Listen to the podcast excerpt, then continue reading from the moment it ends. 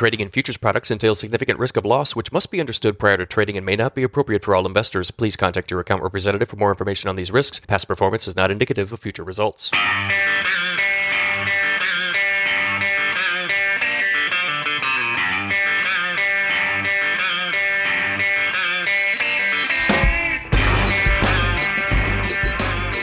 If you like grain markets and other stuff, you've come to the right place. Welcome to the Grain Markets and Other Stuff podcast. Here's your host, Joe Vaclavik. Hey, everybody, welcome back to the Grain Markets and Other Stuff podcast. Thank you for joining me. It is Wednesday, July 8th, as I speak here at midday. A little bit lower trade in the row crop markets, nice higher trade in the wheat market. Uh, I'm not really here to talk about anything market specific today. We got a little bit different conversation.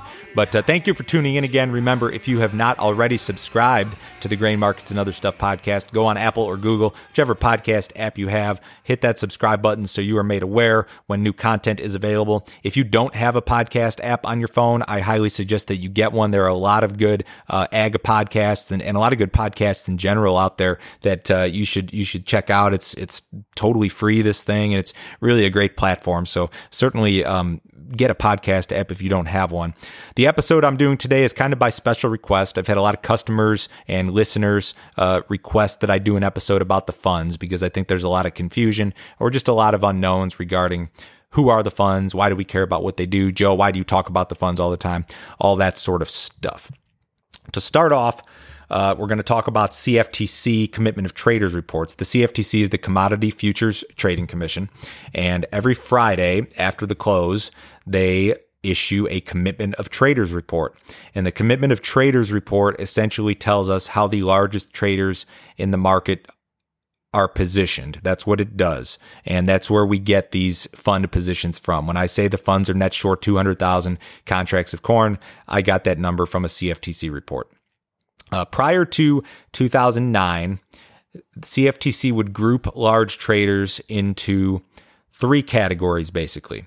There were commercials, non commercials, and non reportables. Commercials are pretty much what you think they are. They're large hedgers. Um, they are, were, you know, grain elevators, uh, maybe a big cattle feeder, maybe an ethanol plant, someone who hedges uh, large amounts of, of grain, livestock, whatever. They, they were hedgers.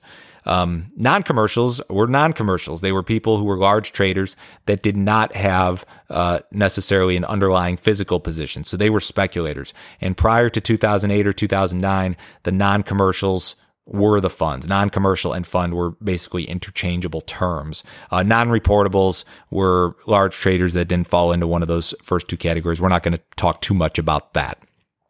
Fast forward, um, again, since 2008, 2009, CFTC has gone to a more, I guess, detailed way of categorizing these large traders.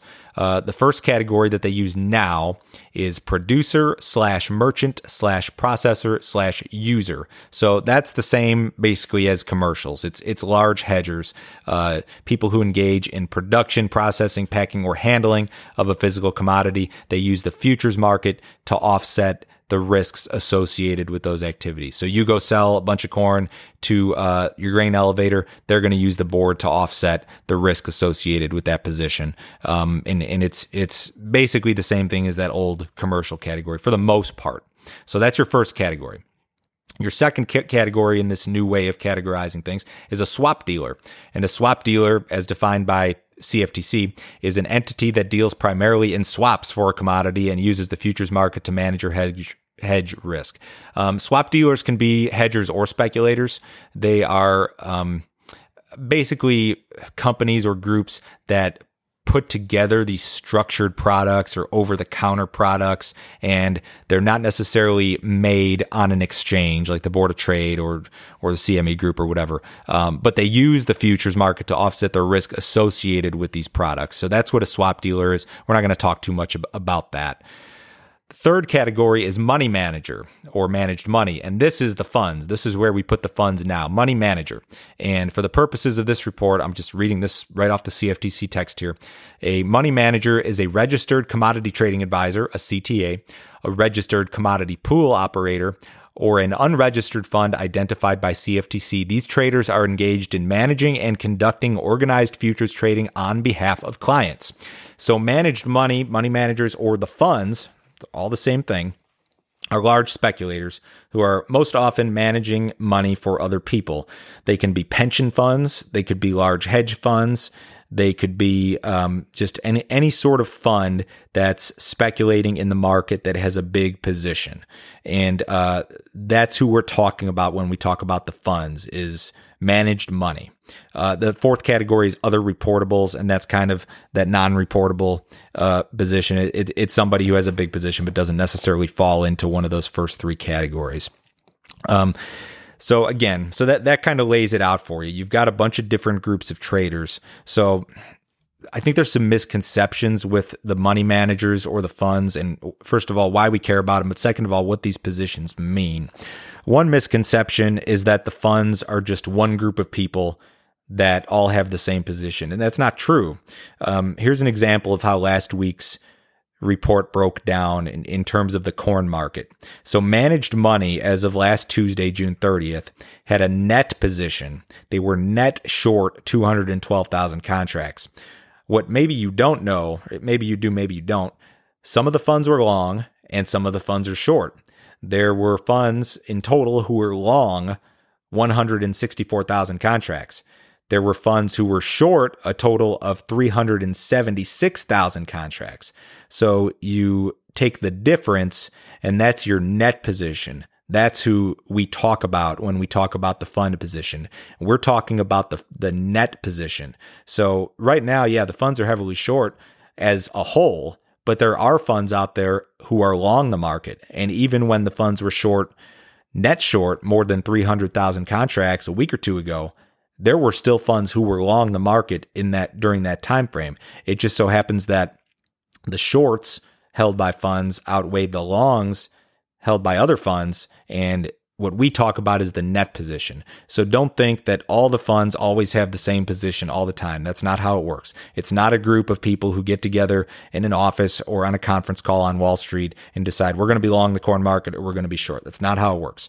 There are uh, there's going to be funds always who are long. There will always be funds who are short. The position that we talk about is the net position. The net position. That's uh, maybe one of the first things that I, I, think is very, very important that maybe a lot of people don't understand. You know, a lot of us who do ag radio and ag TV and media and, and podcasts and all that stuff, we don't necessarily talk about that a whole lot. We just talk about that net fund position because that seems to be the thing that matters uh, to me at least. But there are always funds that are long. There are always funds that are short. The same goes for the rest of these categories too. I mean, the, the producer, merchant, processor, user category, there's always going to be some that are long. There's always going to be some, some that are short.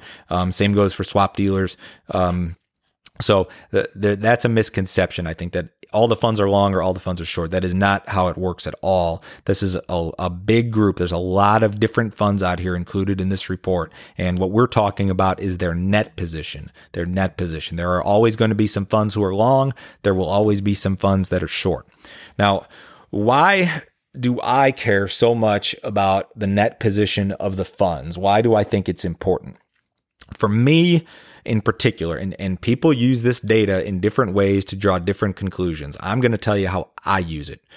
I think that the position of managed money or the funds, the net position, is probably the best way that I can actually quantify sentiment in the market. It's the best way that I can quantify or or or give me it gives me some sort of tangible indicator indicator of sentiment in the market. It's not just me reading through my Twitter feed or reading newsletters from analysts and trying to put together an idea of what consensus is or what sentiment is. This actually tells me and puts a number on it. What is the sentiment among the largest speculators in the world? And I think that that's uh, why it is important to me. And I've talked about this in regard to grain marketing and how I like to use these uh, commitment of traders reports and specifically the position of the funds or managed money as a grain marketing tool.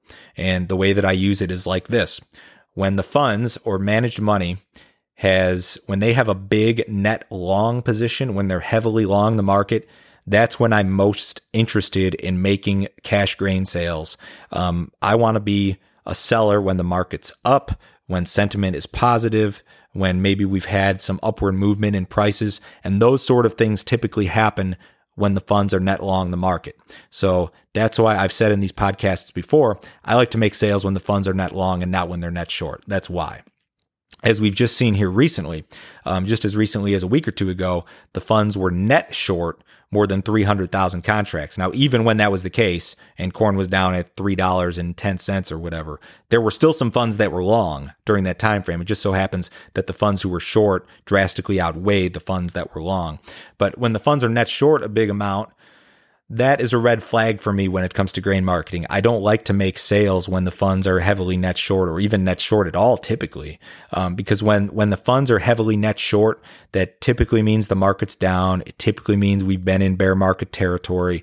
Um, it it typically means that sentiment are, is bearish, and that's not when I want to be making sales. Now, on the flip side of that, if I'm advising an end user of corn, uh, I'll look for that. And if the funds are short 250,000 contracts or 300,000 contracts net, um, I may be interested in locking up some of my corn needs or my soybean needs when the funds are heavily short um, the soybeans or locking up wheat needs when the funds are heavily short the wheat. So that's how I like to use the the managed money position or the fund position. They're one and the same.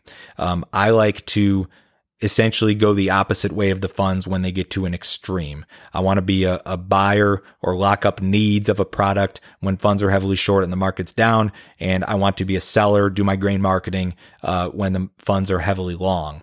Is that a perfect system? No. No, there's no such thing as a perfect system, but it's been in my experience in grain marketing, at least a pretty good system. If you could simply just only sell when the funds were long the corn market, you'd be in a lot better shape than if you maybe did pay, pay attention to this stuff or you made a lot of sales when the funds were were short the market. So that's how I like to use it. Now other people will use other portions of this report and draw conclusions from it also. Some people look at the position of hedgers, the producer, merchant, processor, user category, and they'll draw conclusions based off of that. Some people will look at um, all sorts of different stuff. How how the position of managed money uh, uh, pens out in terms of open interest or or things like that. I tend to keep it really simple. I look at the net position as compared to the net position over the last five or ten years, and I try to make my decisions based on that.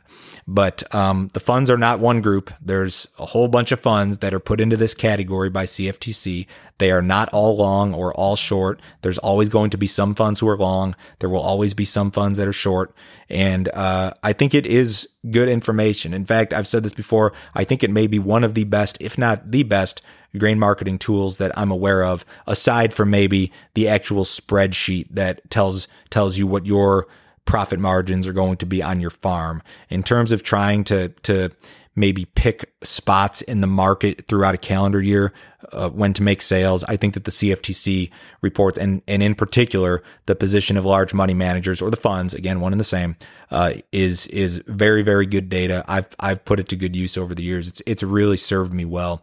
I'm sure there's something I left out here. So if you want some more information or if you have a question, shoot me an email to info at standardgrain.com. I will reply to you personally and try to answer your question the best I, I can. I, this was a very simplified breakdown. There's a lot more details. There's a lot more nuances to this, but I wanted to explain it the best that I can um, as it relates to grain marketing and and hopefully gave you a little bit better understanding if you didn't understand a lot of this already. Now, if you're a, a trader or an or an analyst or a broker, you probably already know this, and this is uh, a very elementary type stuff for you. But maybe this is something that you didn't know. I, I hope it helped you out if you, if you didn't have an understanding of this. And again, shoot me an email if you have questions. If you uh, would like to know a little bit more about how I do my grain marketing, um, go to my website. It's standardgrain.com. You can go to that website and click on grain marketing plan. I've got a subscription service that I offer. It's $49 a month. Anybody can buy it. Um, you can cancel it at any time. For that 49 bucks a month, you'll get my morning email that goes out every morning at 6:30 Central Time every day of business and it has a text message service that accompanies it and you'll know when, how and specifically I'm pricing corn, soybeans and wheat uh, throughout the year. There's no acreage fee. You don't have to be a futures or options trader to, to be involved in that. So certainly check that out if you're looking for some help. Standardgrain.com, click on grain marketing plan. Everyone have a great week. Uh, hope this was helpful. We'll catch you uh, next time.